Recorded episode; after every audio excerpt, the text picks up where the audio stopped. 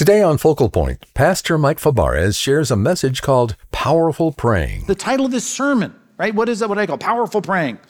If you think about prayer and you say prayer is powerful, and if you define prayer as communication to God, right? If you think it's about the communication itself, as some prosperity gospel people think, you're going to miss the whole point. Because the point isn't that there's something powerful in what you're doing. It's about who you're doing it with. You're, you're, you're speaking to God.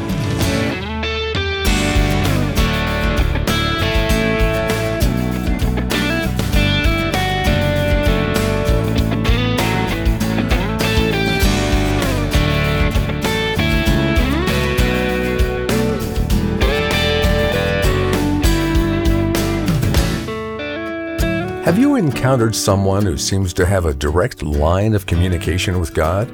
We call them prayer warriors.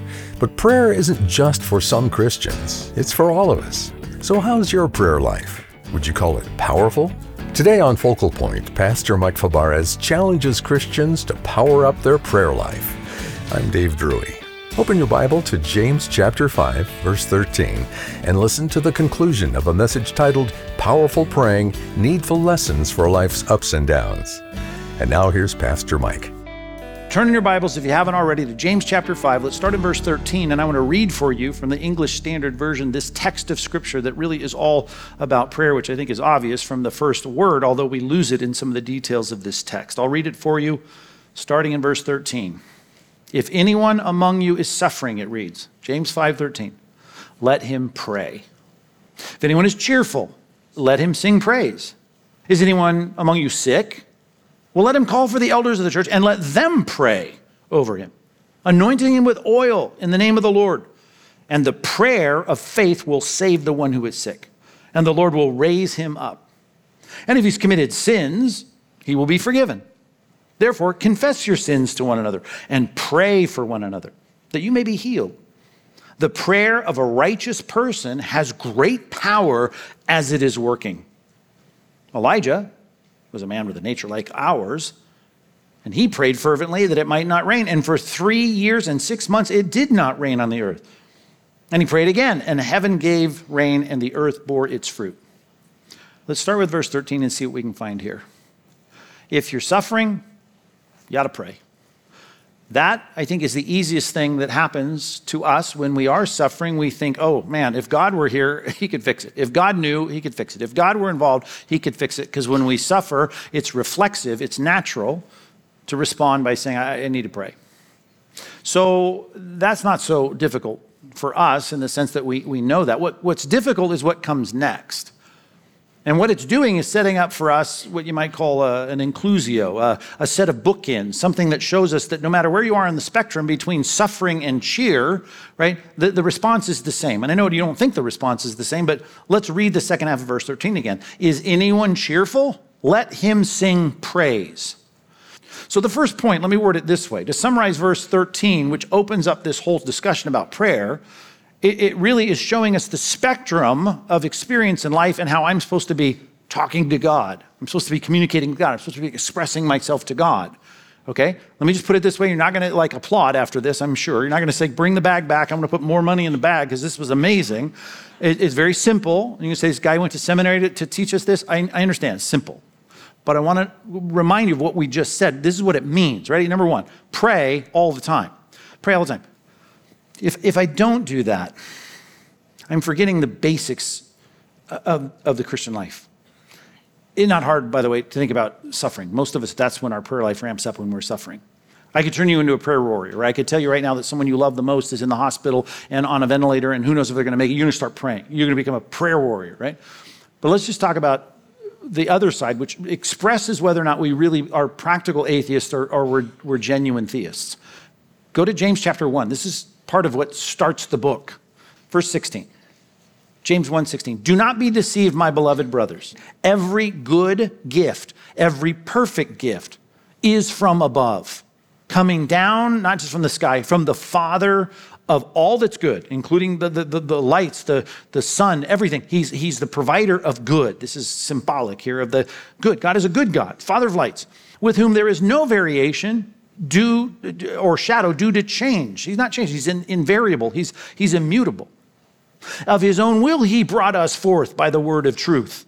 Okay, he not only brought us forth in time, it's not like a, the deist would think, well, he set up procreation and we all got here because we just, it happens and that's just the rules of, of the game.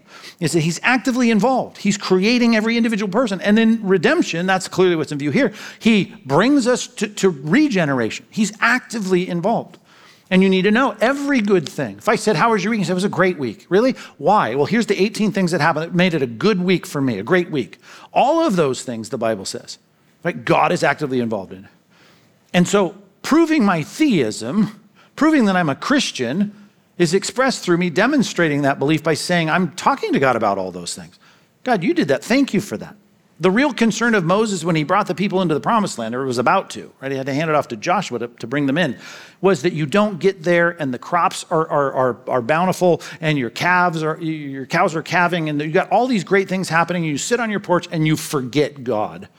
Do not forget God because God is the one providing all these things actively for. Not only getting you out of slavery, it's easy for you when you're suffering to call on God, but it's harder when you're prosperous or comfortable or it's just a mediocre week to even think about God.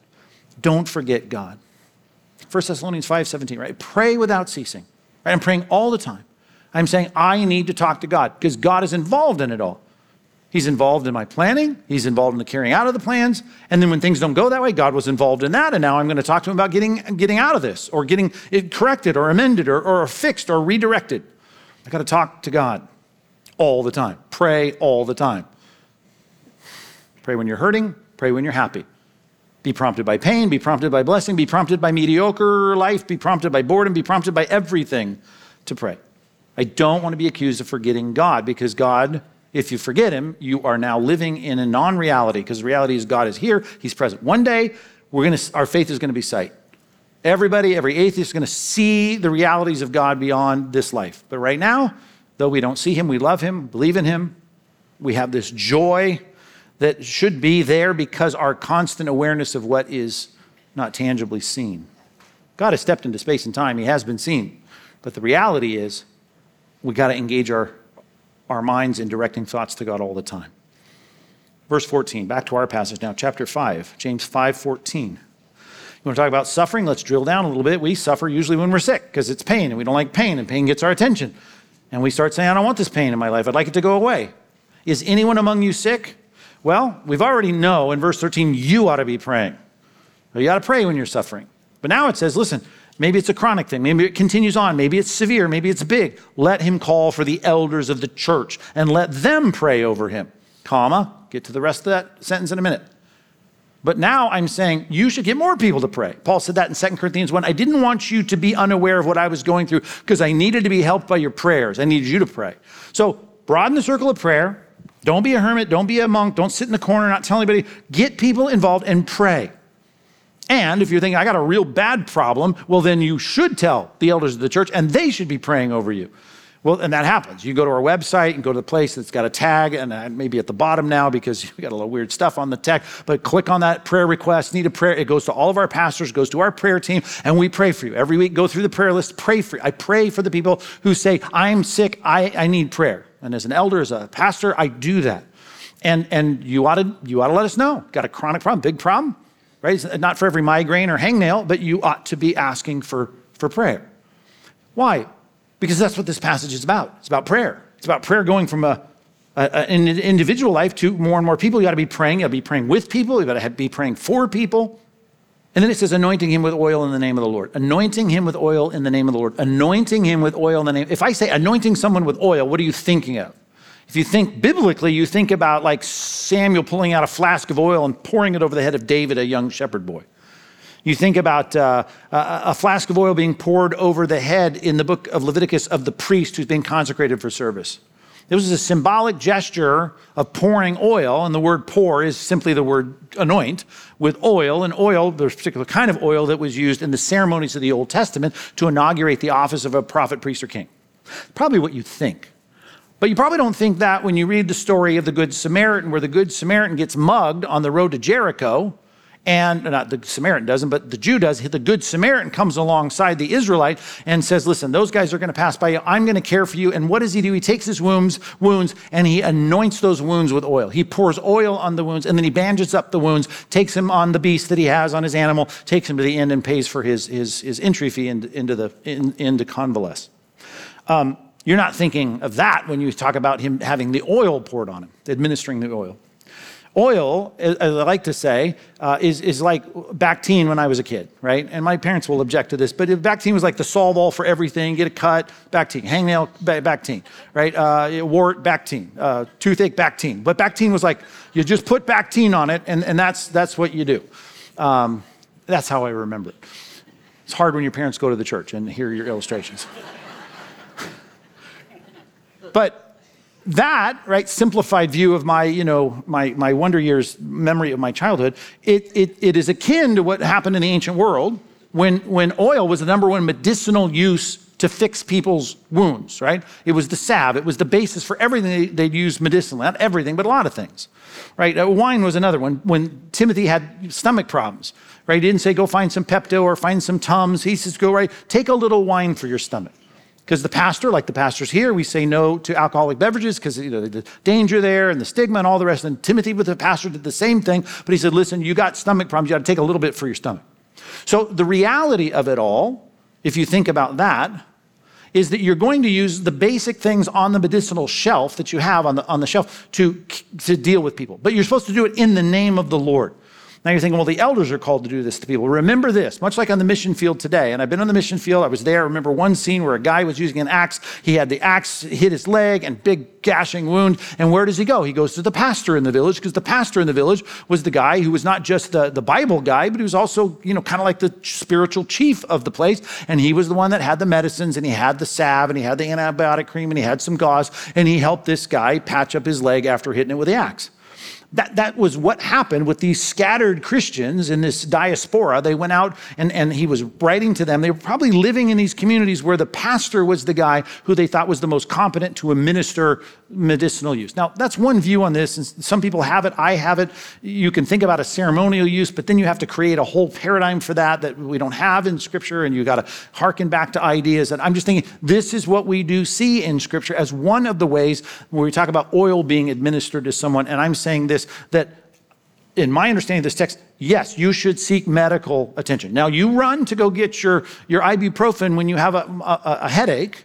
You go to your, your, your medicine cabinet, right? All I'm saying is if you're administering this yourself to try and say, I'm going to put some kind of something on this thing to fix me, whatever it is, right? First, I'm saying it's about prayer, right? And it's about doing whatever you're doing to medicinally fix this in the name of the Lord.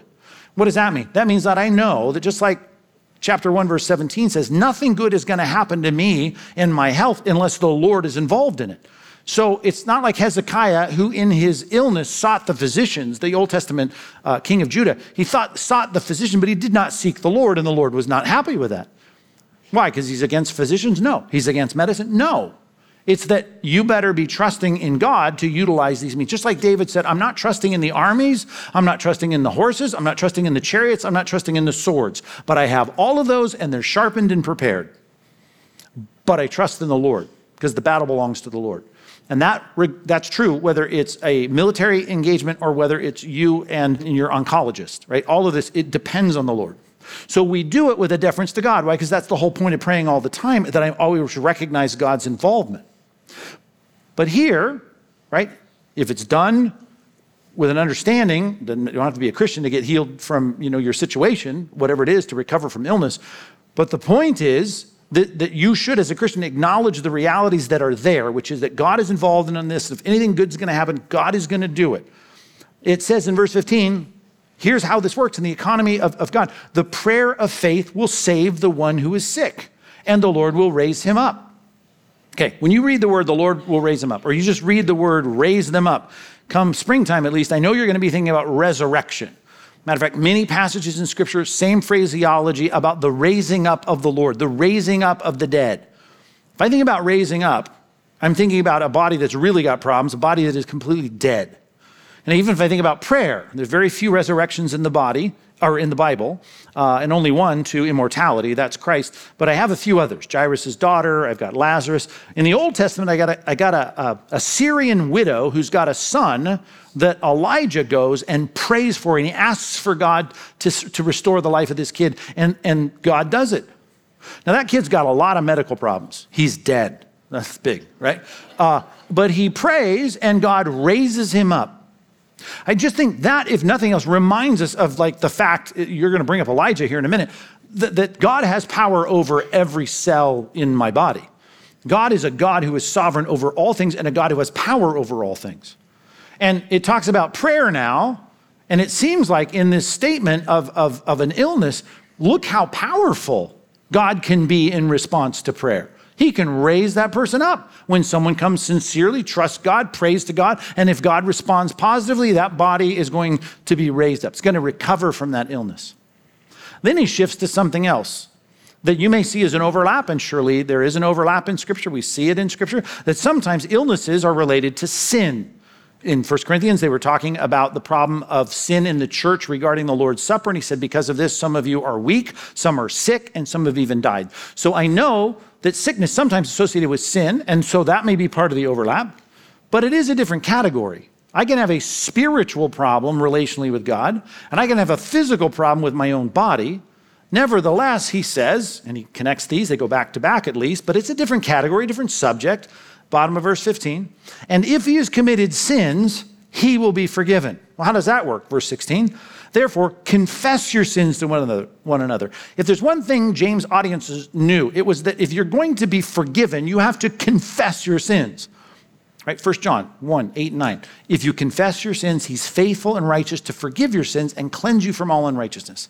Again, you see that word confess and you think about that, and then it's saying, listen, if you think about a situation maybe where you've called the elders of the church to pray for you and you're sick and they ask you about your life, and maybe there's a connection to discipline, and you now confess your sins and say, yes, I was sinning, and, and this, you know, maybe is God's discipline. The whole point here is confessing sins to one another, you will be forgiven.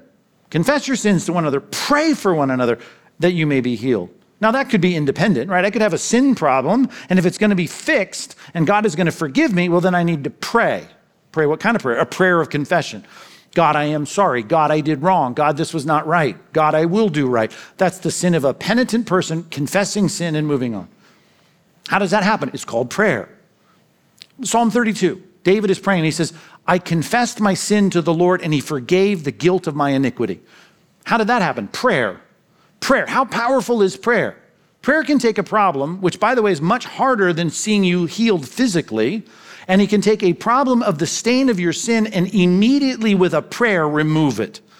I mean, think about that. If, I, if, you came in with this really nice white silk scarf and I pulled out a big, you know, blunt ended black Sharpie, a permanent marker, and I just started writing my name and drawing pictures on it, you probably wouldn't be impressed. You'd be angry. And, and, and you'd probably say, You've ruined this, right? You might, among other things, you might say to me. You would say that, right? Because I've stained the gar- garment. It's irreparably stained. That's the picture there in Isaiah chapter 1, verse 18, that our sins, right, have made our lives like a garment that was stained as though it was crimson, it was red, and, and it was like blood was spilt on it. But, hey, come, let's reason together, right? Though your sins be like that, They'll be white as snow. They'll be white like wool. The idea here is that you need to recognize that you may say, Well, I'd like to pray a prayer and have some dead person rise. I'd like to pray a prayer and have some paralyzed person walk, right? Well, I just want to talk, think about the category of praying and how powerful prayer is. When you pray to an all powerful God, an all holy God, and you say, God, I would like this to be fixed, one thing you're doing, I hope, every day is confessing your sins to God and God is faithful and righteous to forgive your sins and cleanse you from all unrighteousness. The picture of the forgiveness of your sins, that picture is such a good one to remind us that prayer, right, it has a huge effect when we're praying to a God that has something big to do, right? And that is, in our case, to forgive our sins, or even if He chooses to, to relieve us from our illness. Number two, let's put it this way it's the power of me talking to the right person. I put it this way pray to the all powerful God. Pray to the all powerful God. If, if I said there's power in prayer, and, and I know books have been written, The Power of Prayer, right? We see the, the title of this sermon, right? What is that? What I call powerful praying. If you think about prayer and you say prayer is powerful, right? And if you define prayer as communication to God, right? If you think it's about the communication itself, as some prosperity gospel people think, you're going to miss the whole point. Because the point isn't that there's something powerful in what you're doing. It's about who you're doing it with. You're, you're, you're speaking to God. I can say some things to you. I could say, here's a powerful prayer. Hey, Jim, make it rain on Thursday. Uh, that's a powerful prayer, man. But it means nothing because Jim can't do anything about the weather, right? If I said, hey, I said, Wendy, lift this car, make it fly. Okay, well, that's powerful, man. What faith you have. You have faith, man. That's powerful praying. Yeah, but Wendy can't make my car fly. So it really doesn't matter how powerful and faith filled your words are. What matters is who you're talking to. And here is a God who can raise the dead. Here is a God who can forgive sins. Here's a God who can look at you as though you never did the things that you did. That is like remarkable. How can I change reality? God can do that. It's impossible with man, but it's possible with God. So, my point is this you're praying to someone who is powerful, and that's what you need to remember every time you bow your head, every time you utter a, a word. Like when Nehemiah, right, was asked by the king, What do you want? And he prays to God and he answers the king. In that moment, he makes a statement to God and he doesn't tell us what it is, but it's some kind of statement where he's somehow acknowledging that God is great and big and can do anything. And sure enough, the response to the king was very unexpected. It was wanted, unexpected, and he ends up funding and allowing the rebuilding of Jerusalem after the Babylonian captivity. That prayer, what is it? It's an acknowledgement that I have a connection with the all powerful God.